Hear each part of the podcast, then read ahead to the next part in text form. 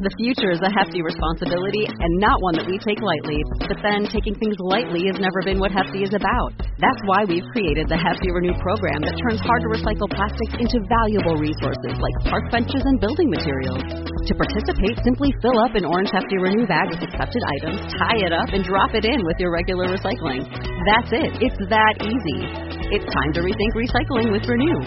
Particular valued resources may vary by geography. More info available at heftyrenew.com.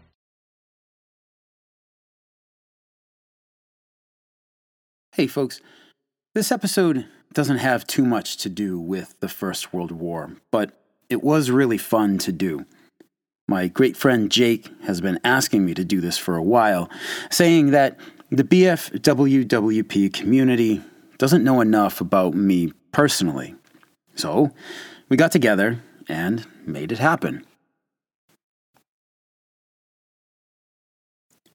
In this talk, we discuss the podcast, some stuff about World War I, myself and my background, and the current war in Ukraine.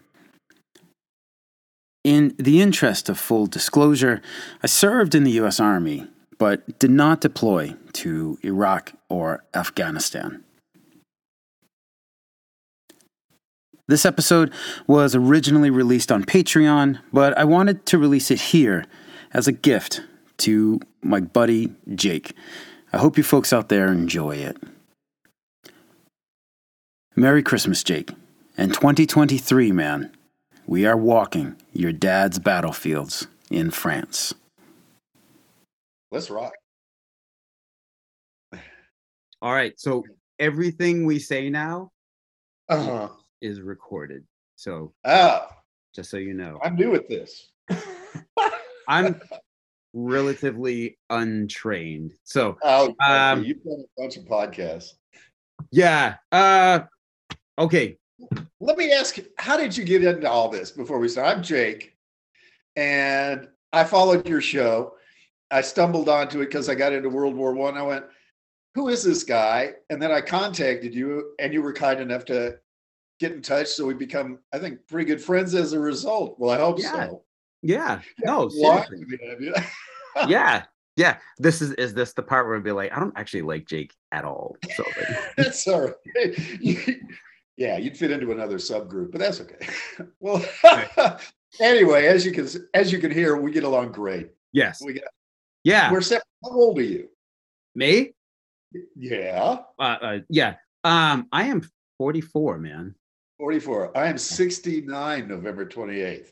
Now we've got this wide disparity in ages, but we're both into World War One. How does that happen?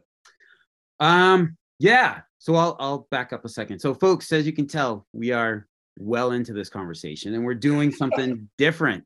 So this is Jake, a good friend of mine, listener of the podcast, as as you guys have heard already. Um, Jake uh is a is a supporter on Patreon, and one of the perks he gets, of course, I mean, he wouldn't have to just be a supporter on Patreon, but uh, I would do this anyways.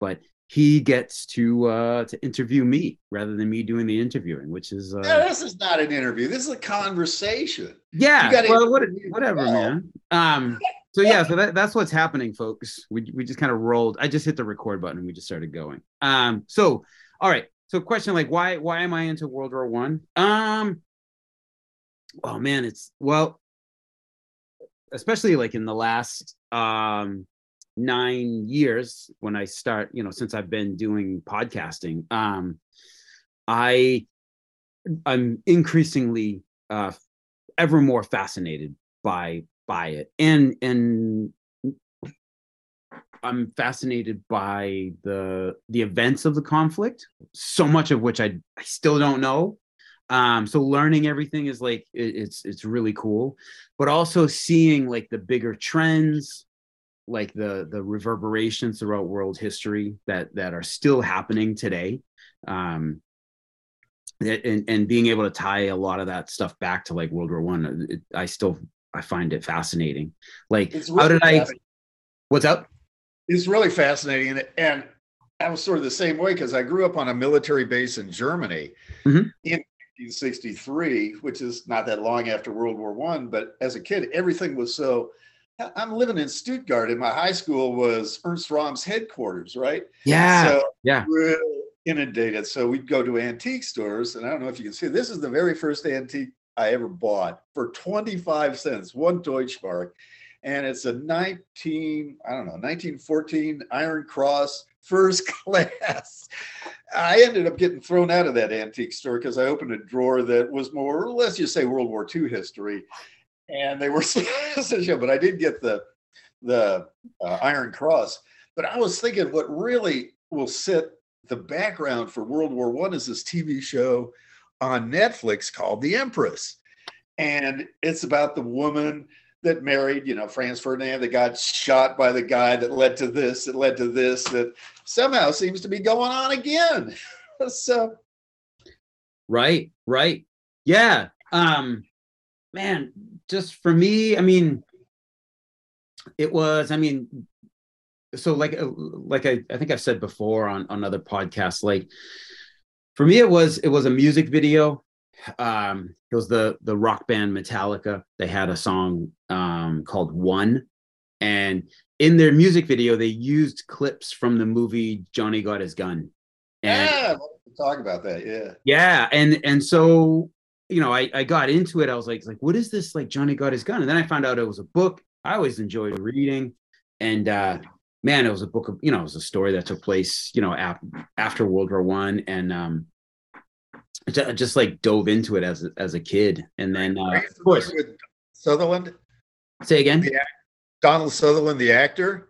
Who played um Jesus in Yeah, in, one of his yeah. first roles with his long hair screaming out of the train.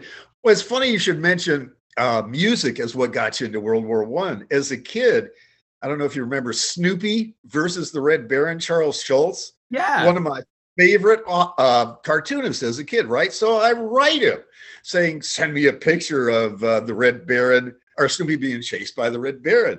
And he did send it, but I, I don't know if it was a mimeograph sheet, but I had it.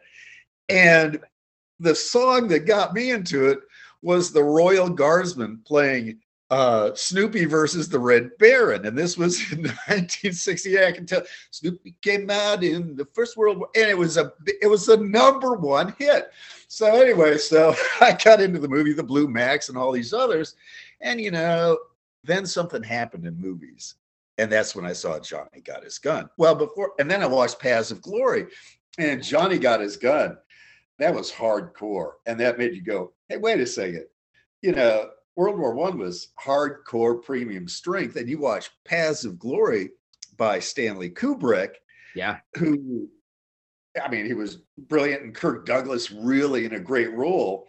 I mean, Kubrick and Douglas and Trumbo had such a great relationship that they ended up doing Spartacus together, which is nothing like World War One, of course. But no, as you can, no. I got my degree in history after I got my degree in film, so I kind of merged the two together. But and I want to ask you something that's you and I have talked about. Mm-hmm. 11, 11, 11. I think Veterans Day is much more of a World War One uh, commemoration. But I mean, if it was 11, 11, 11, 11 o'clock, why wouldn't you just go the day before at midnight? I mean, why? I know pomp and circumstance of the time, but I'd hate to be that guy at 1045. Of course, I would have hated to be the very first guy. right, right, right. Oh man, so I need to um that's see like so that's something that like I can't I can't I can't answer because like I, I don't know why they chose like 11 o'clock. Um God, I've always just kind of taken it for granted. Um yeah, I was just thought of that last night and I went, wait a second, because I was thinking, well, why why commemorate the very last guy like in uh, All Quiet on the Western Front? why not commemorate the guy in the beginning, the second guy, that nurse over here, mm-hmm. and then, God, I, I, it was such a crazy war. then I yeah. Ask, yeah. So I mean, we have there's a fantastic book. It's on my shelf right there. It's um No Man's Land by John Toland, and yeah. I'm gonna have to I'm gonna have to take that book down off the shelf here for the for the podcast here soon. But I um because I'll be we're getting into that time. Um, the book No Man's Land talks a lot about 1918, and that's its yeah. main focus. And it gets to like the very end of the war with the negotiations between the Allies and the Germans. and uh, and I I bet it, it will cover the reasoning for for eleven o'clock in there. I I listened to it on audiobook about a year or two ago, um, so I don't remember specifically if it's covered in there, but I think uh, I would have I would have had it like two weeks after it started. oh yeah, yeah. I got to ask you a question because I know all quiet on the Western Front. We were talking about how yeah, uh, machine gun scene really upsets you now, and me as well because it really showed, you know, not like ten or eleven making it through, but nobody making it yeah. through. Yeah, and I had to wonder. Well, I looked up when was the machine gun made, and you go 1911, and the generals had to know because they probably would have tested it on something living out in a field before the war. So they knew what was going on. So somebody must have said, well, let's send these 60,000 troops against these machine guns and see what really happens. And then when well, the crazy thing is, when they got all mowed down, the Germans said, okay, now let's send our 60,000. Right. So explain to me that logic and also explain to me what a killing zone is. Okay. So I think the the the the thing with the machine guns in 1914 was that yes, they were new weapons, um, much like like um, hand grenades were in their infancy, the airplane was in its infancy, um, but all these weapons were new, and even though like these generals, you know, British, French, Belgian, Germans, like they may have known about them, Russians, um, even though these generals may have known about them, I don't think they knew particularly with the machine gun, like just how powerful and deadly it was. Um, you think wouldn't they have learned that in the Civil War? Ask a Native American about the Gatling gun. I would have thought that you know. No, I think they wanted to test their fun toys. no, I don't. I don't think they paid attention. I mean, I think I, I know that that Europe, um, some European powers did send military personnel over here to to come over uh, to watch the, the Civil War to observe and, and to see, you know, if they could glean any new tactics from what we were doing. I, I don't remember who made this quote. I believe it was a it was a Prussian officer, um, but he came back to to Germany and was like talking about our Civil War was like uh, there's nothing to learn from the Americans. It's just two mass conscript armies slaughtering each other, and it, yeah, that would that would pretty much say it. You, but it's funny. It's funny that he said that because, like the Civil War, the the two big symbols of of the American Civil War were were the musket and and the trench. Um, yeah.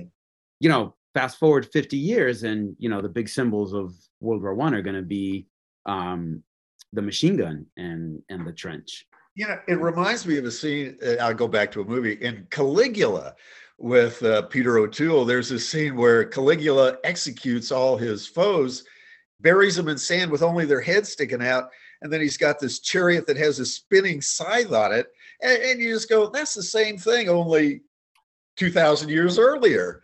Right, right, yeah, yeah.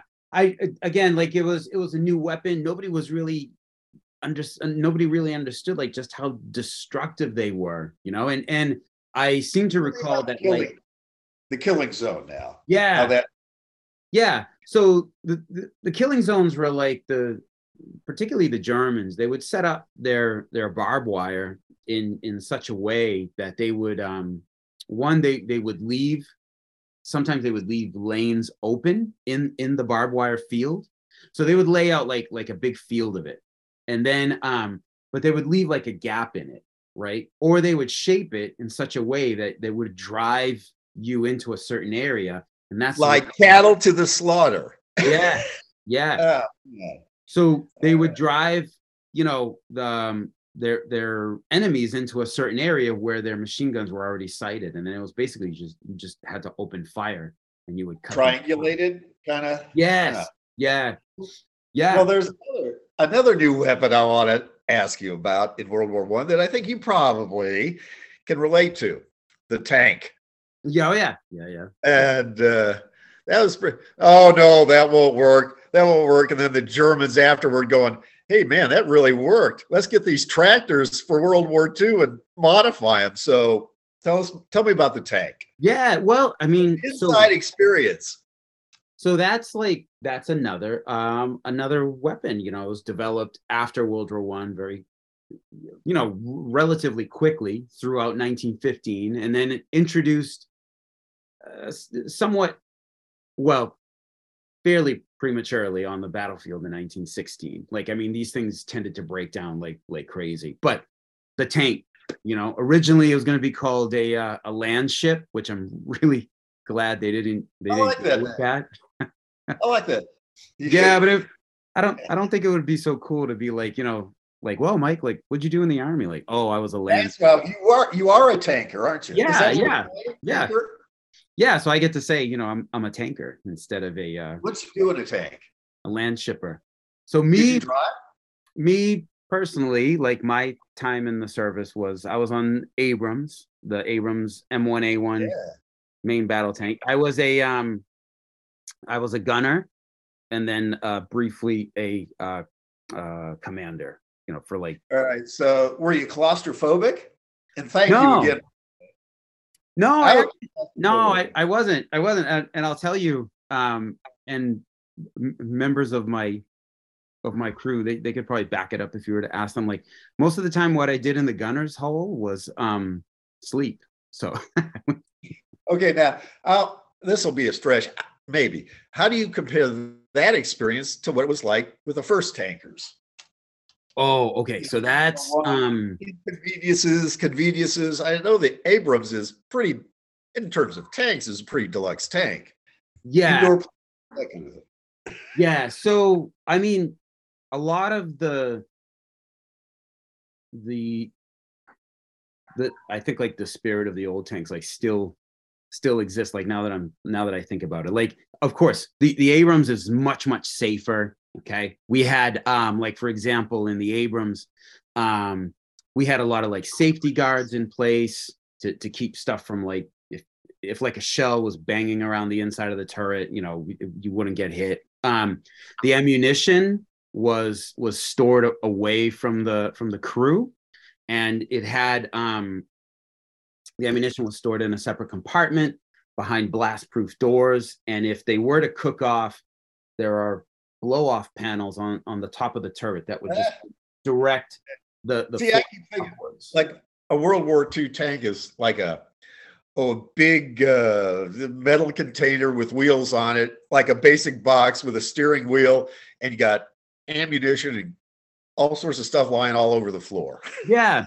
So this you know the abrams is is very different. So like it, it's designed to protect the crew and and to still be lethal on on the battlefield. Um so we had a lot of that and we had a lot of like protection. And of course the coveralls we wore were were flame retardant. You know we had um you know we, we called them cvc um combat vehicle crewman helmets you know so it padded with ear protection and everything. So we had all you know it's a vastly different experience than the first tankers in the in the BEF. Um, those tanks were, of course, they were they were slow. You know, like average like four miles an hour speed. I mean, you could you could outwalk these things. Um, I'm staying behind one. yeah, I'm just I'm not even gonna stick my head out. yeah. People, so you know, when you're thinking of the tank, you're thinking of that that one that's shaped like a like a rhombus, and um, Yeah. that's your mark, your you know your your mark Mark Five, Yeah. Mark Six, and stuff like that. Um, so those those first British tanks, like people sometimes ask, like like why didn't they have a turret? Why were the guns on the side? Well, in the middle was the big engine block, right? So that you couldn't put a turret on top of it. Um, so the engine, everybody, you had like this engine block, and everybody operated around it. So you had the gunners on the side, you had the the men who steered. So you would have one guy steer the right track, another guy steer the the left track. Um, you had the driver and the commander up front, um, and then the the you know again like the gunners on the side, and it was large, rather large crews, and no protections. Like the the the engine was like this this like red hot mass right like two feet away from you. And you know like you get jumbled around you know and you get you get knocked off balance and you put your hand out you you're gonna you, you know you, you're gonna burn your hand on the engine block you know? It was that sort of thing. Fumes Um, there was the, the exhaust didn't didn't work correctly or wasn't wasn't very well designed. So the inside would fill up with with exhaust a lot, like the guys would be throwing up um, or passing out or throwing up and passing out, or you know, it was hot. It was scary. The scary is this was probably considered a good assignment as opposed to being outside with a gun. Yeah. yeah. yeah. So so I mean in in in terms of safety, like the, the Abrams is like, you know, like light years ahead of, yeah. I was also thinking comparing the because when you develop new weapons on the battlefield, it kind of reminds me in the weird way of the B 24 in World War II. They got this new airplane that's got a fuel tank in the center, and you got it's just, you know, I would think on a tank with no armor, one bullet gets in and it's just going to ricochet around, or man. Well, I, I mean, it, the the first tanks like they were like generally um uh, bulletproof. The the Germans they did develop an anti tank rifle, which was like just a, a bigger bullet, just a bigger bullet, and it was like like an infantry rifle, but like you know one that like uh, I don't know, man, like. I can't, I can't, think that like a giant would fire, you know, and and I guess yeah. when the wh- whatever unlucky German soldier got to fire this massive rifle, um, I think it would generally like break their shoulders, like just the, the recoil. Um, yeah. But like I said, Germans, and that was considered a good assignment. right, right. But the oh, Germans, they, you know, their first encounter with with tanks, they the, the guys on the ground who were on the receiving end of the first tank attack, like they they genuinely panicked and and fled. But you know, the, the Germans very quickly learned to adapt. Like their 77 millimeter field gun, you know, that they used, their artillery yeah. piece, they would just, you know, rather than fire it at an angle, you would just you you aim it directly at at the tank. Right. And German, they didn't really reflective armor or any of that yeah, as they no, developed. No, and of course, like a, a solid artillery barrage would would um you know coming down on the tank would, would take those out. Um, yeah. And then guys who were close, the Germans also developed. I mean, they had this tactic, anyways, of like a lot of their stick grenades, rather than just have one stick grenade, they would have like um oh my god, like like 10 of them all taped together, oh, tied to one fuse. And they would they would just, you know, you you would have to be ex- pretty brave to do this, but they would run up to the tank and and like put it under the put this bunt this mass of grenade under well, the You sort of walk up to the tank because they're only going four miles an hour. You don't want to yeah. pass it. Yeah, so. yeah, and you know they would always, you know, um, that's the that's the one, one way that you know those and the big i was thinking you know with the big treads because of the trenches they probably were had to be designed to you know tip in and then tip out so that's the that was the thing was like you you see this the british tank and it's you know shaped like a again like a rhombus and you're like what a weird shape with the track goes all the way you know around it.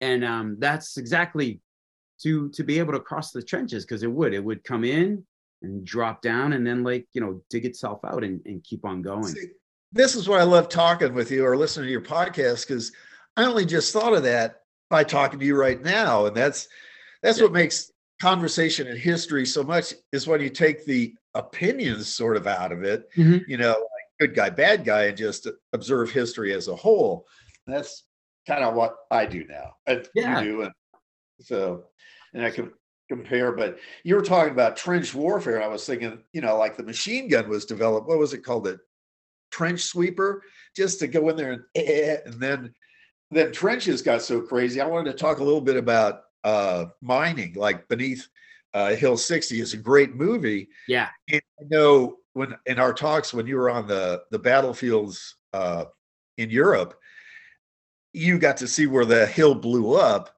Yeah. And I was wondering, when you close your eyes, what did you feel? How did uh, you know, just tell me about that experience? Because I didn't get to go and I wanted to, but yeah. Me. So I mean, first, like, um, we, I am gonna get you there, man. We we have to get you there because we have to see we, we have to get you to the spot where you where your dad served during during World War II. Um, and we and we're gonna get that done here. Um, and there are easier hills there. yeah, yeah, and we'll drive that that part. But um, just to go back, like so, there's like a cool feeling um, that I and, and when I go to the to the Meuse region of you know where where Verdun and where the American the the Meuse-Argonne offensive took place, like there is something about that region. Um, it is uh, I find it stunningly beautiful. Um, it's also uh, really unchanged. Um, so the villages were many of the villages, you know, were were severely damaged or or completely destroyed. But post war, the the French nationals returning to their homes, like they told the French government, like you will rebuild this village, you will rebuild it exactly as it was. Oh man, I love that. Only the French. Only the, that's such zoning out here where I live. It's like I live out in the country, and they'll go, uh, "Let's move out of the country and get a zero lot line." No, that's that's just. Oh, that's so just, so it's really cool and and and a lot of these villages i mean like so that you know everything is new you know it's it's a century old but you know there are still traces like there's like um the church in Cunel um that is like you, you walk around to the back of the church and and the wall is is peppered with with bullet holes all over it and um you see that that's everywhere down downtown brickwork, Verdun.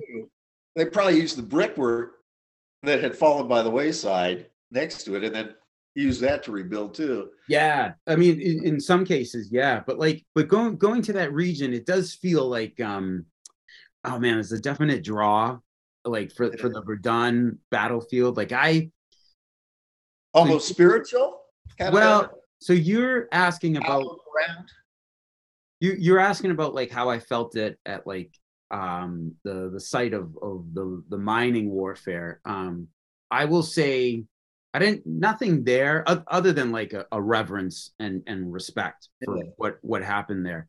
I will say like I do remember my first visit to to the Verdun battlefield. Like I was I was still in the service and I we drove from Germany down to to Verdun and then we were going on our way to to Normandy.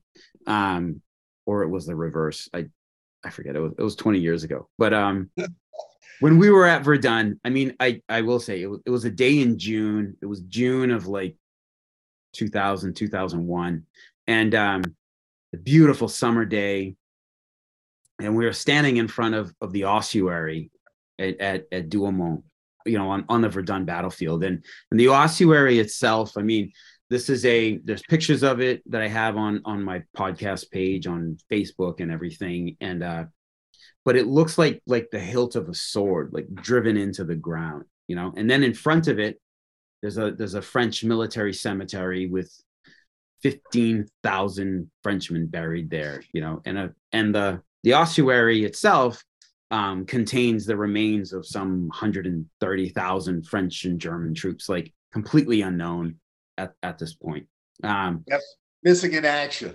yeah i i do remember that day like visiting that cemetery and it was you know like my first time there and we're you know like walking around and everything and and i said to my friends i was like like guys it's like check it out real quick. And um they just stopped and we stopped talking and i was like there's no birds. There's it's a beautiful day in the summer and, and we're surrounded by woods. There's no birds in the sky. Like everything was silent. And um and i do recall that that time like i felt like um i was being watched you know like like something was like watching me while while i was there um You know, when I get, I've been to a battlefield at Gettysburg. mhm.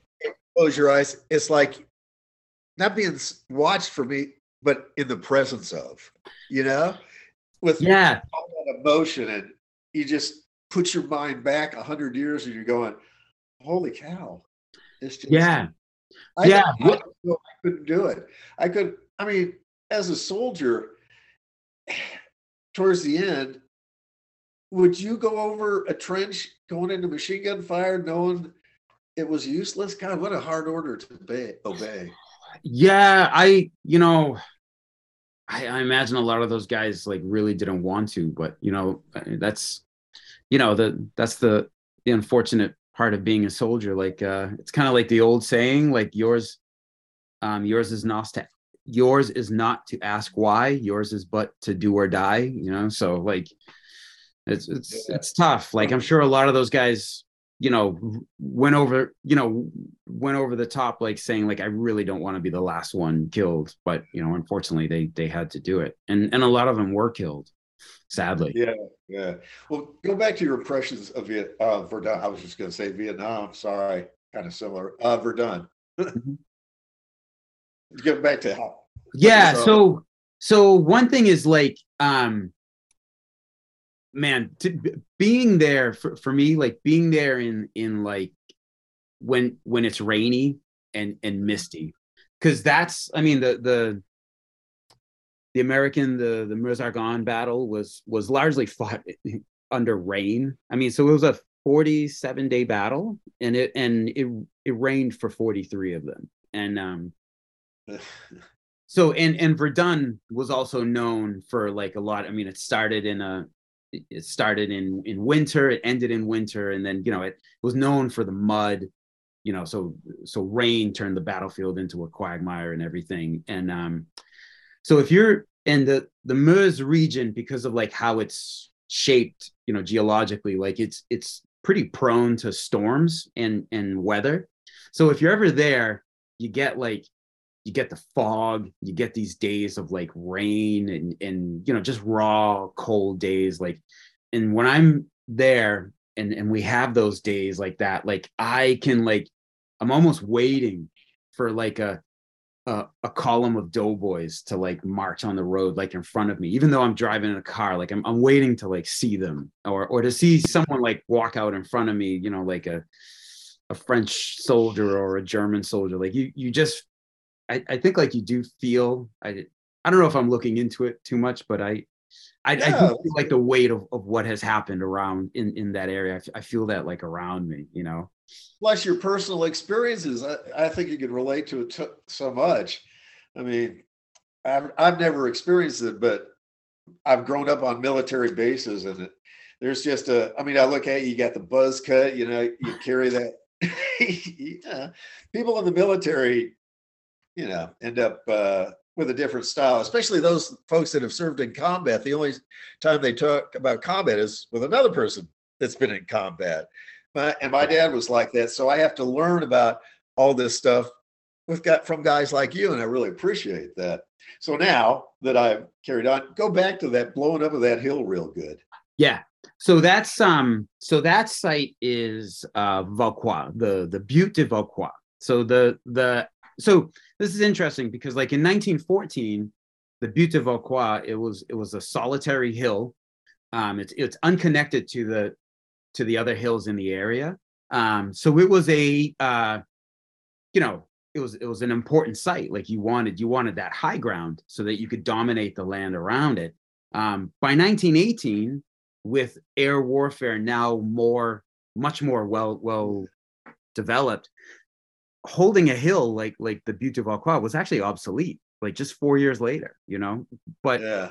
in the time in 1914 and and 15 and 16, um, so what happened is uh the French, you know, in their retreat south in in the autumn of 1914, they they abandoned Vauquois, like, and the Germans took it.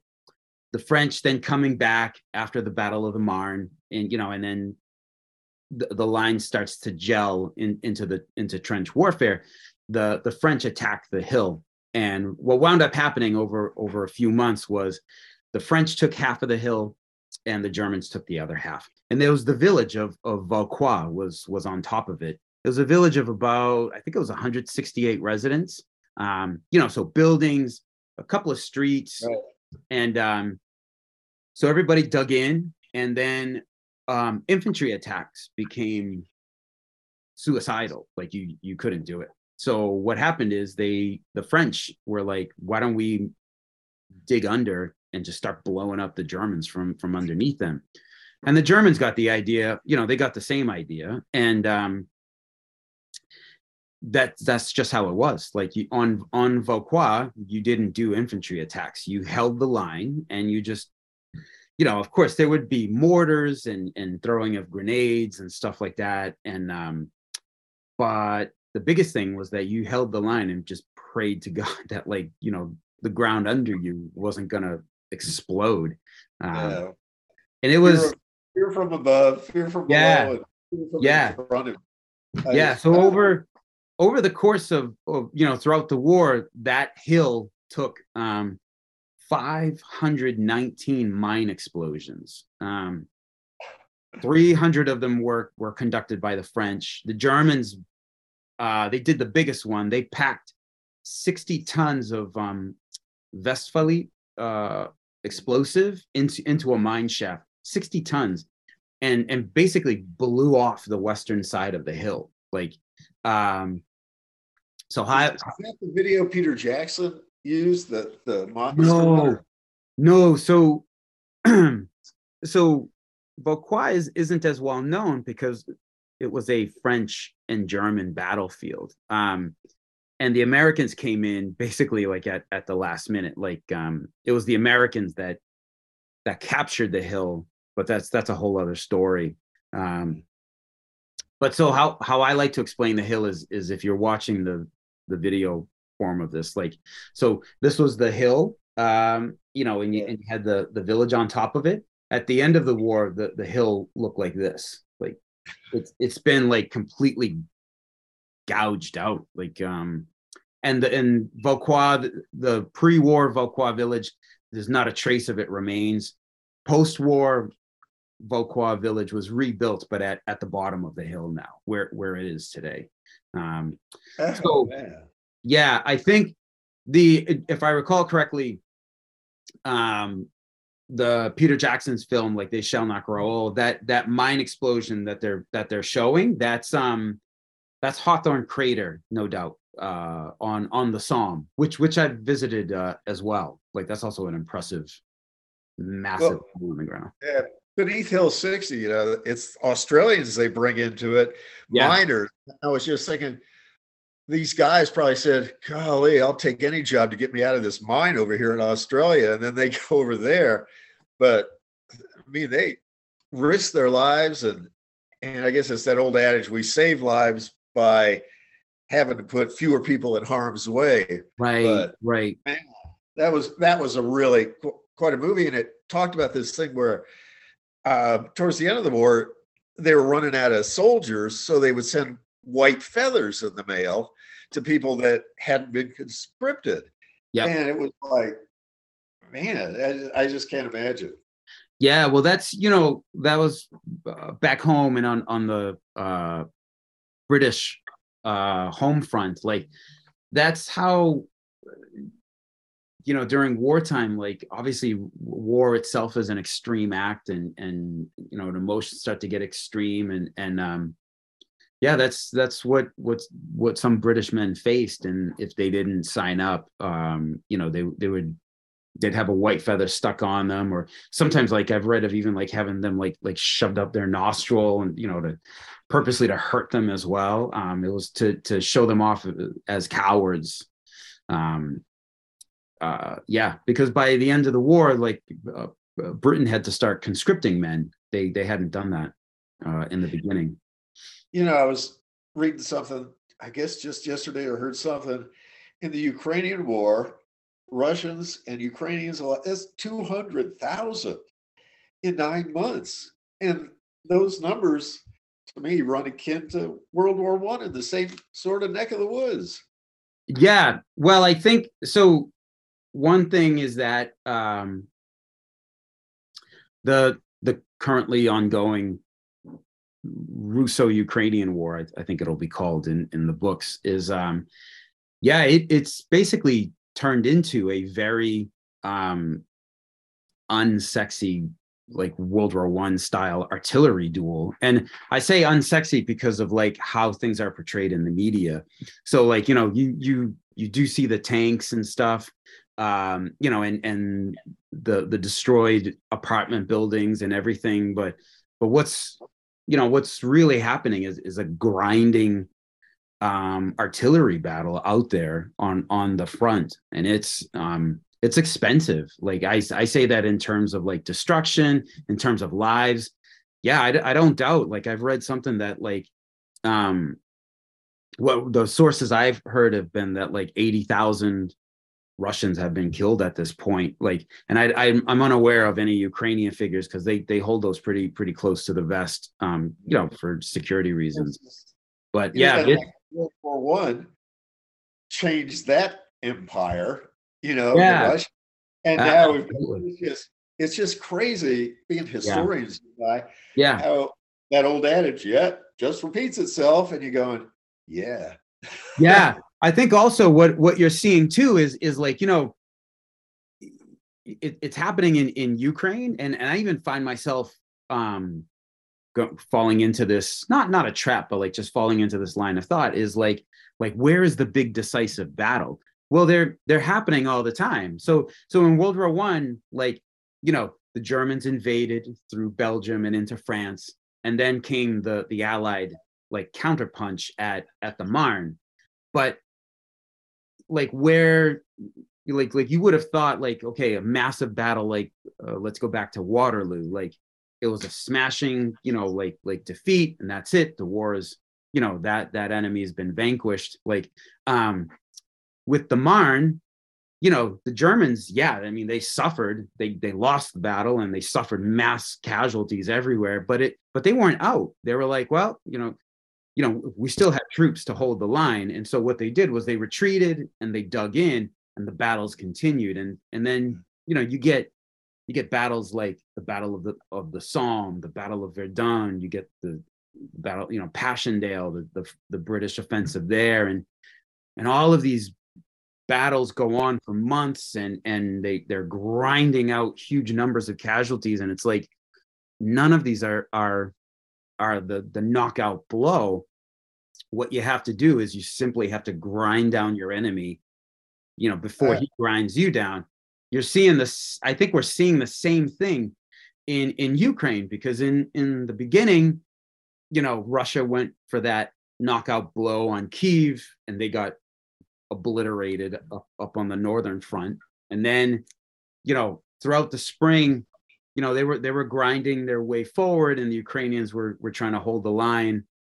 And then right at the beginning of september i believe that the the much awaited ukrainian counterattack came and they pushed All right. the back you know you're, you're talking, you're yeah. talking and me asking a question thinking because from the media and youtube i keep thinking the ukrainians are like a guerrilla warfare but you're telling me they're holding lines. Uh, I didn't know anything about yeah. this. Yeah, no. So this this is you know pretty conventional warfare. Just it's it's almost like like World War One, World War Two style warfare, just fought with incredibly advanced weaponry. Um, so like just to finish my thought, like like so you're seeing the Ukrainians push the Russians back. You're seeing maneuver warfare and and you know the the taking and retaking of ground and like and even though a lot of the news is is like breathless and like like wow you know like well the russians are beaten now like unfortunately you know as we saw in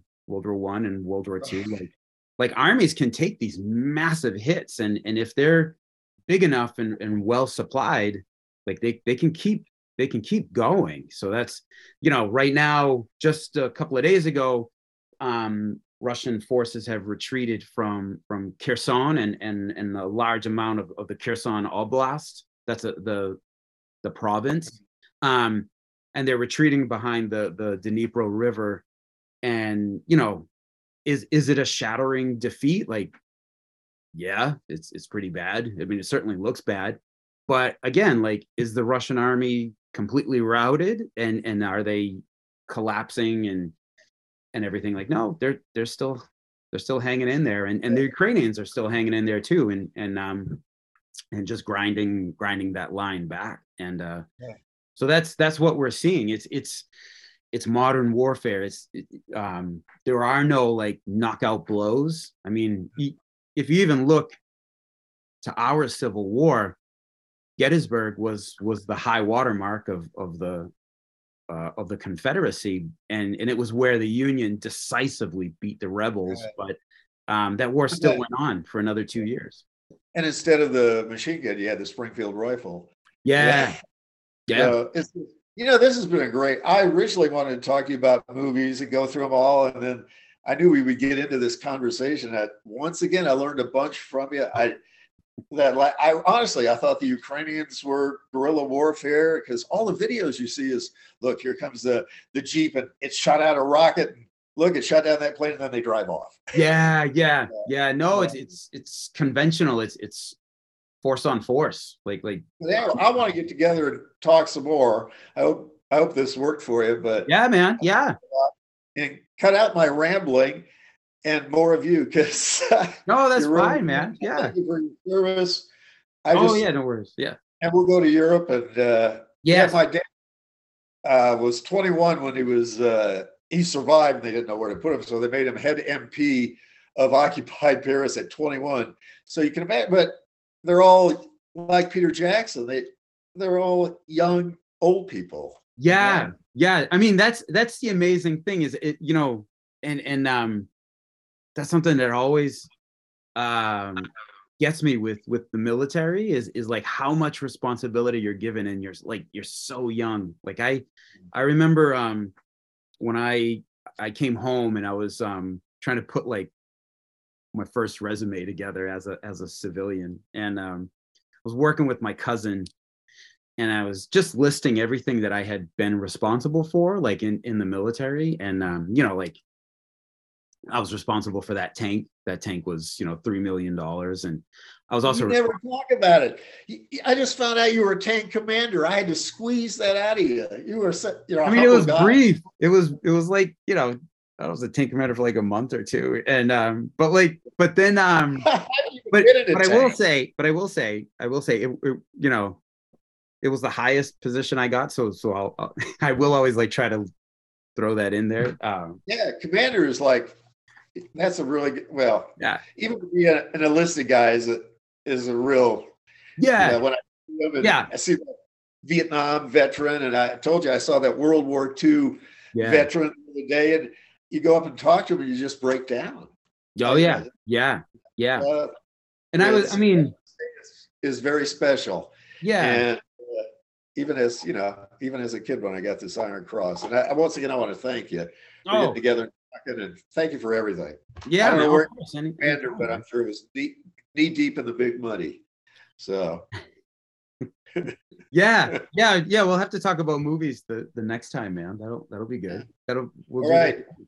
Thanks again, and I'm proud to be a patron, and uh, we will get to Europe.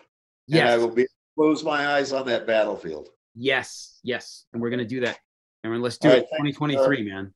All right, I'll, I'll stop recording. Have you heard about the 2018 study that showed half of prenatal vitamins tested had unacceptable levels of heavy metals? No? Well, now you have.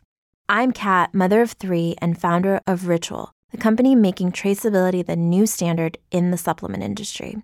I remember staring at my prenatal vitamins and finding all these things I was trying to avoid high amounts of heavy metals, synthetic colorants, and unnecessary ingredients.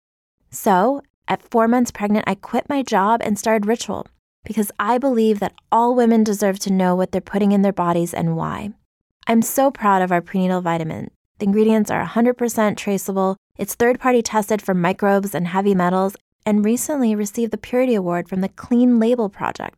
You see, we trace like a mother because, let's be honest, no one cares quite like a mother. But don't just take my word for it. Trace for yourself with 25% off at ritual.com slash prenatal.